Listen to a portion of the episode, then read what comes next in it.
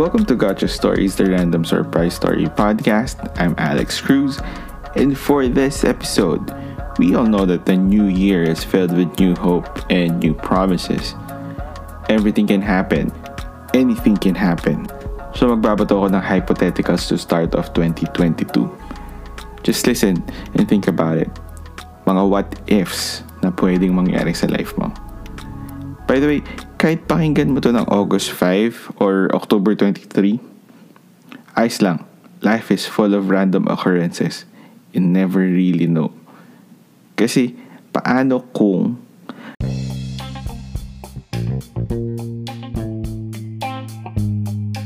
paano kung yumaman ka this year? Paano kung makapag-umpisa ka ng sobrang patok na business? Or makahanap ka ng sobrang high-paying job? Or paano kung sa pagising mo, anak ka na ni Manny Pacquiao? Oh, wait, imposible yan. Doon tayo sa realistic. Paano kung makahanap ka ng bag na may laman na pera and for all intents and purposes, walang may-ari ng bag na to?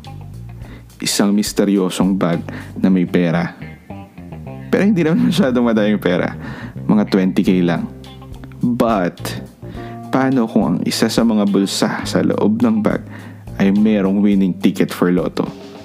Jackpot price worth 795 million 440,000 and 32 pesos.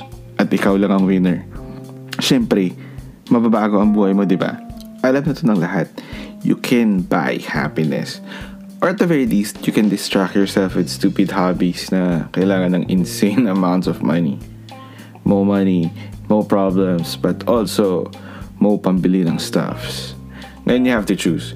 Will you be a good mayaman or a bad mayaman? I'm hoping that you'll be a good mayaman. Kasi, paano kung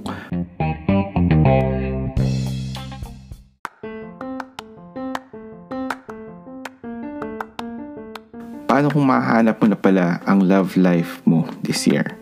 Paano kung crush ka pala ng crush mo? Paano kung hinihintay ka lang pala niya na lumapit sa kanya para mag-umpisa na finally ang conversation nyo?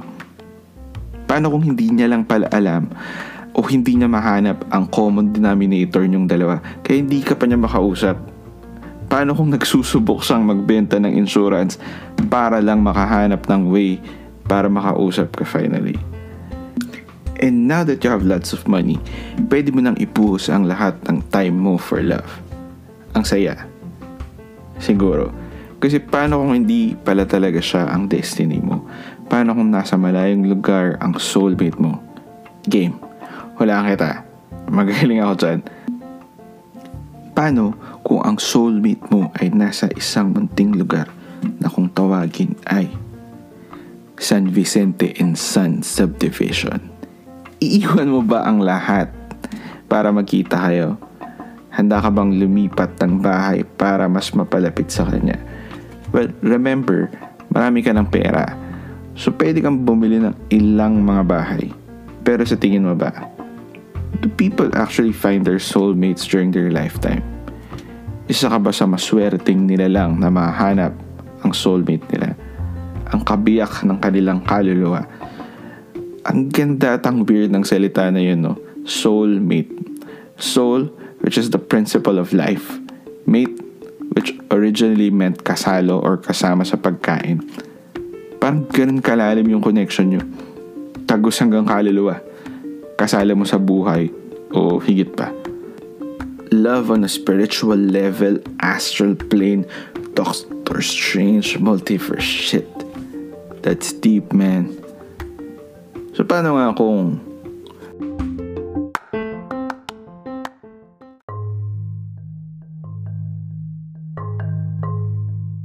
Paano kung nagkaroon ka ng chance na bumili ng bahay this year? May pera ka na from Lotto, di ba? And sa isip mo, of age ka na para bumili ng sarili mong bahay. So you check the rates of houses in Metro Manila. Medyo mahal. Medyo chaotic na din do you really wanna buy a house here? Also, si crush mo, magiging kayo. Magiging kayo ha. Kaso, sobrang boring pala niya na nila lang. So you wanna get away and make a fresh start somewhere. can't think of where, but then you remember something. You heard on a podcast that your soulmate was living in a place called San Vicente in San Subdivision. Medyo napaisip ka for more than 10 minutes. Paano kung nandun talaga ang soulmate mo? Madami ka namang pera and the houses are not so expensive dun sa San Vicente and Sons. So you try your luck. Paano kung andun pala siya? Sapat naman ng love to make people happy, right? Kas, kaso paano kung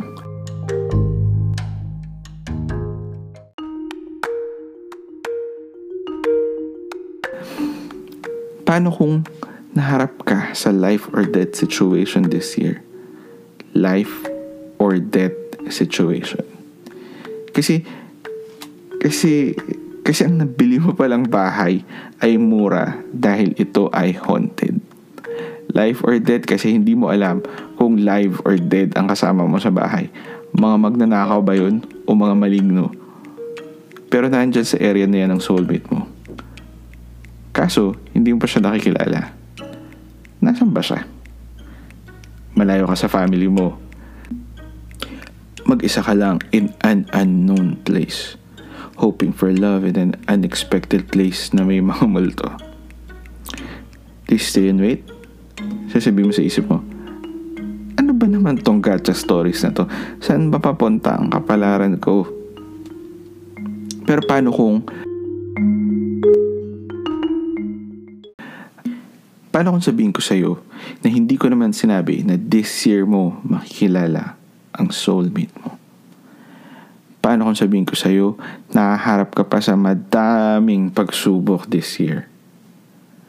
Paano kung sabihin ko sa'yo na hindi magiging madali ang taon na to?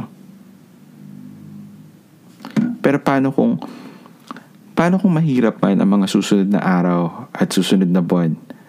Mahanap pa pa rin ang hinahanap mo kung, kung ano man yun. Basta wag ka lang susuko. For some, they'll find it very fast.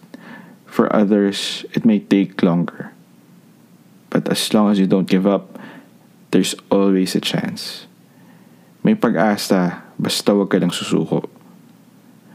Maraming araw sa isang taon, and you can afford to take it one day at a time. Pero yun nga lang, may mga multo. But seriously, kaya kung pagising mo bukas, anak ka na ni Manny Pacquiao?